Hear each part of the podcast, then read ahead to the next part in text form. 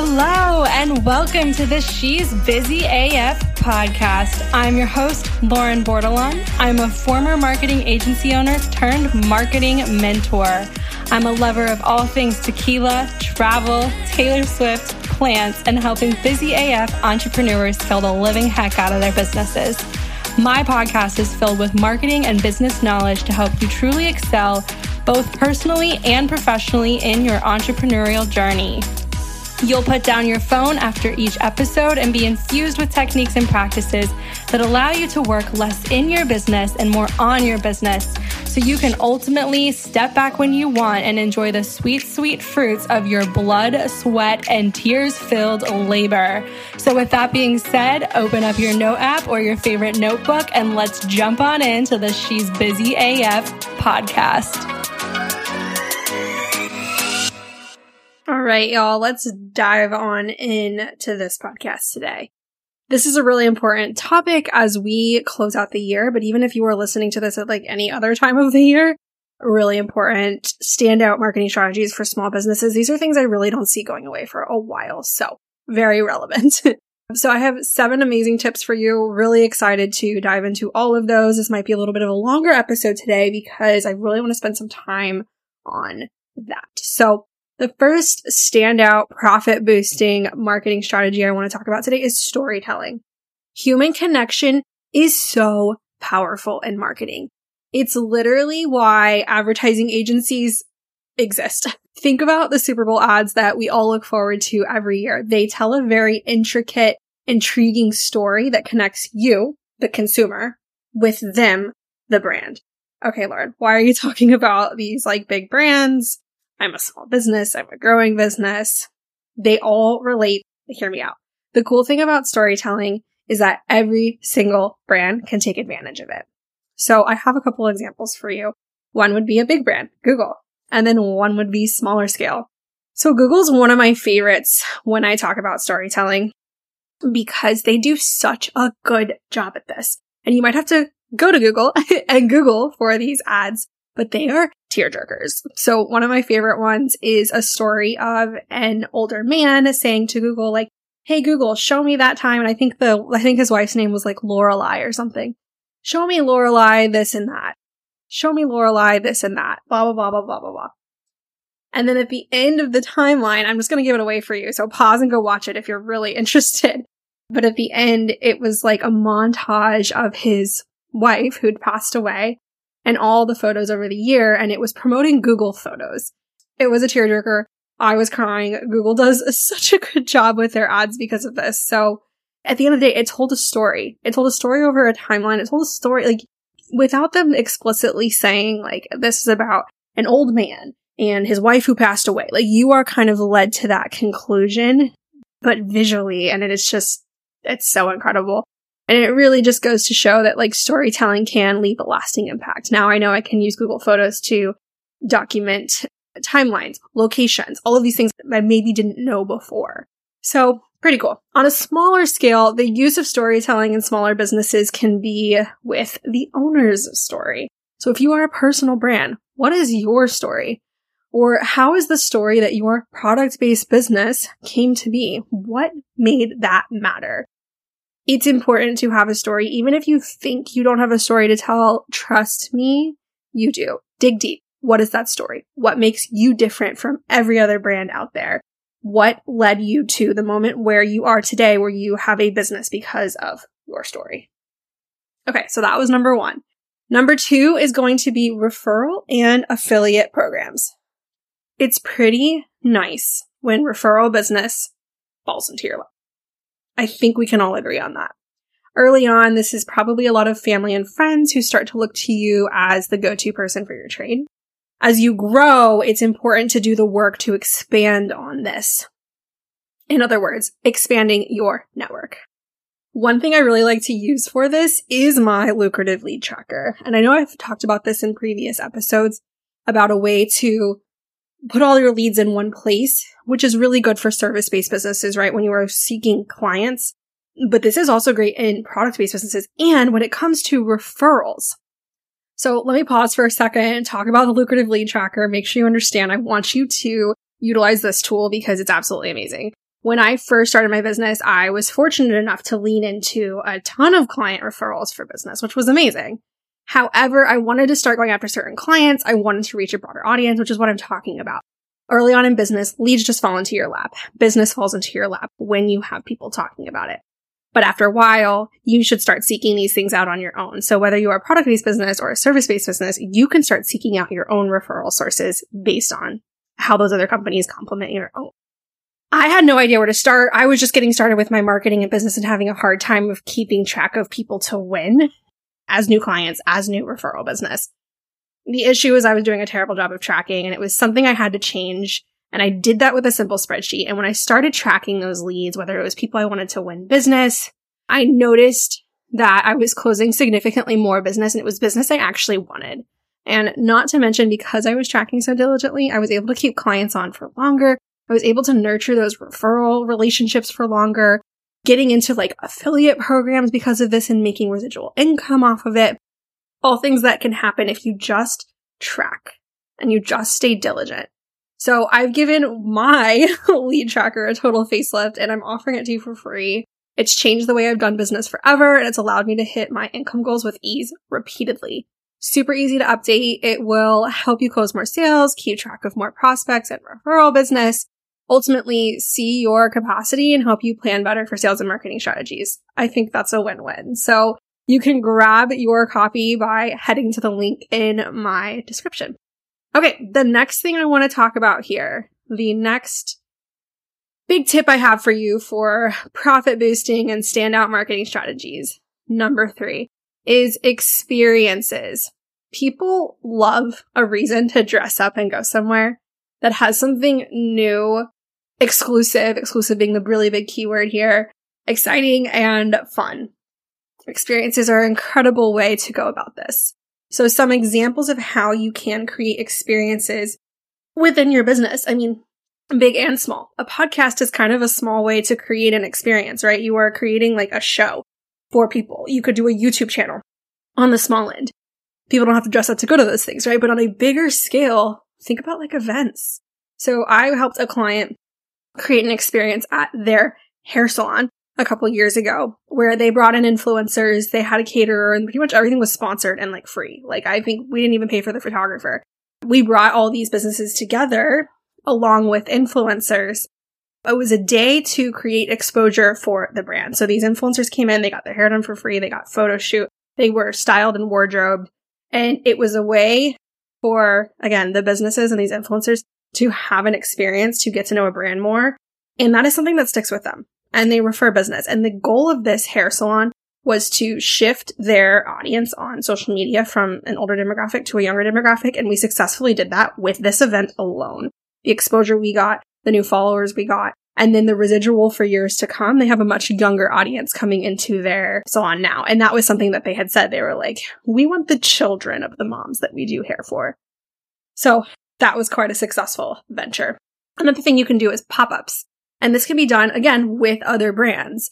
This is really good for event industry if you want to do like a curated day where you come together and you do a photo shoot for, let's just say, a mock event. So you have, and I've seen people do this locally here, which is where I kind of got the idea, but you have your picnic company, you have your food company, you have your balloon company, you have your photographer, you have a boutique. And all these people come together and style. It's a styled shoot. So that's another way to have an experience where other people can participate in. And while at the end of the day, you're getting photos out of it, you're getting things for marketing, you are also involving people, and you're also increasing the exposure of your brand that way. And think about all those channels that your brand is going to be featured on. Absolutely incredible. Another experience you could do is just a pop-up in general. I like to kind of compare it to a lemonade stand. Like, you pop up a lemonade stand in your front yard, you're selling lemonade. You're increasing the exposure by people walking by on the street. Think of something you can do similar to that. That could be at a market. It could be at a storefront, a mall. Get creative with that one. Okay, number 4 is going to be polarizing opinions. Nothing gets people talking like an opinion that totally shatters the norm. My tips for this: think about what in your industry you don't believe in, and don't be afraid to take a stand. I remember when I was really new to business and just corporate America in general, I had a hard time questioning things. I was kind of naive. I thought everything that everyone said was right. And it was that way or the highway. And like, why would I question that? It's the right decision. As I grew into my own, I realized that's not the case. And that's when there's that friction, that tension, that like, I don't believe in that. I don't think that's true. That's when it's time to voice your opinion in a lot of ways, but we're going to talk about marketing in your own business right now. Lean into those moments where you question the effectiveness of an idea or a thought and form an opinion around it and then share that opinion. You will be really surprised what is possible. I've seen posts go viral on LinkedIn because of this. I've seen Reels go viral, TikToks go viral. People having a lot of chatter and conversation around something and it creating this residual 24-hour effect of, wow, I agree with that, or I don't agree with that. And just, I don't want you to worry that sharing a polarizing opinion is going to cause bad friction either, because this is just where conversations can open up and people can have dialogue and people can have bigger ideas about things, and it creates exposure around your brand at the end of the day, which is what we want. That's what we're here talking about. Okay, the next thing is going to be to get out of your house or headquarters, if we're looking at this in separate ways. If you have an office, if you're working from home, this is so important for creating exposure for your business. The first thing would be networking. So one of those things you can do by getting out of your house is going and networking. Going back to human connection, it's really important that you are having conversations with other people, other business owners, other consumers. Getting the name of your brand out there. The next thing would be event attendance, which kind of goes hand in hand with networking, but maybe the intention isn't to go and collect business cards or hand out business cards or network per se, but the intention is to go and learn. So an example of this would be local conferences. I loved going to Inbound when it was in person. I cannot wait until they're in person again and I can do the same. It is a marketing conference in Boston hosted by HubSpot. My entire business model as an agency, back when I had my agency, shifted after this event for the better. And it's where I really grew to love content marketing and inbound marketing, as well as outbound marketing, even though that's not what we talked about there. It was all about inbound marketing, but it really shifted my perception on content marketing. And it changed how we did business, meaning how we operated our marketing, and it also changed how we did strategy for clients, and we also saw a pivot in how our clients' success looked too. So it's really crazy what can happen there, not only the growth and development of your business, but then also who you can meet. I still keep in touch with people from those events. If you can weasel your way into speaking at one of these events, that is incredible exposure for your business. Sometimes they do these paid, most of the time they are unpaid, but again, if you were someone who spoke at Inbound with 28,000 people, that's pretty crazy. And again, really great exposure for your business. The last tip I have under like getting out of your house, getting out of HQ would be your involvement. So we talked about networking. We talked about attending events. What about your involvement? Do you have capacity to sit on a nonprofit board and lend your expertise for free? And I use air quotes with that because you are giving your time, but you are giving it in exchange for, again, more exposure. The more involved you are, the more exposure you get. It doesn't go unnoticed, and I have definitely gotten business from and been made connections to from my affiliations with nonprofits. So where can you get involved? All right, we're almost done. We got two more left. The next one's going to be PR, public relations. There are so many affordable and easy ways to tap into PR. You can do podcast guest features. You can show up on other websites by contributing guest articles. These are things that are very important. What I love about PR is that it can create some long-term exposure for your business. So if it's something where you're showing up on a website, that's SEO. It could be immediate traffic if it's a big publication. But it could also be something where you're showing up 8 months, 6 months, a year, 2 years down the line, or something you spoke about that's SEO relatable. So I absolutely love those. And podcast features totally add to your credibility. It gives somebody the chance to listen to you before they work with you or listen to you before they buy from you and decide, okay, like, is this a decision I want to make? And it can only enhance their purchasing decision. So I just think PR is absolutely an incredible avenue to tap into. I definitely have some tips around that. There is a podcast episode I did on PR. Actually, there's two, and I will go ahead and link them in the show notes so that you can go visit those because they're good ones. Okay, the last one we're going to talk about here is organizational partnerships or joint ventures. Partnering with other brands, like we talked about a little bit earlier, can seriously increase the exposure of your business. So, for example, I have a membership called the Smooth Scaling Club with two of my biz besties. One of them is a copywriter, the other one is a graphic designer, and then I am a marketing consultant and brand mentor. Doing this together, we're able to pull in our audiences to join this membership, but also promote our businesses outside of it. And it's a great way for us to grow our audiences, and we're leaning in to each other and using each other to do so. And I think it's okay to do this in this way, right? So like the copywriter and the graphic designer, while those are not services I offer, what if I did down the line one day? I think it's okay to partner with like people in your industry because everyone's different. Everyone has different personalities. Everyone wants to work with different people. So just going back to organizational partnerships and joint ventures, don't be afraid to do that. Don't be afraid to partner with like industries or like professional service providers and see what comes of that. So with that being said, I'm wrapping up today's topic. I really hope you found this helpful. If you did, please make sure you like and subscribe, leave a review, comment, tell me all the things, and you can also message me on Instagram if you want to talk any further about any of these topics. I love helping people figure out what are some standout marketing strategies, how can you grow your business, expand your business. Brand awareness is everything to me.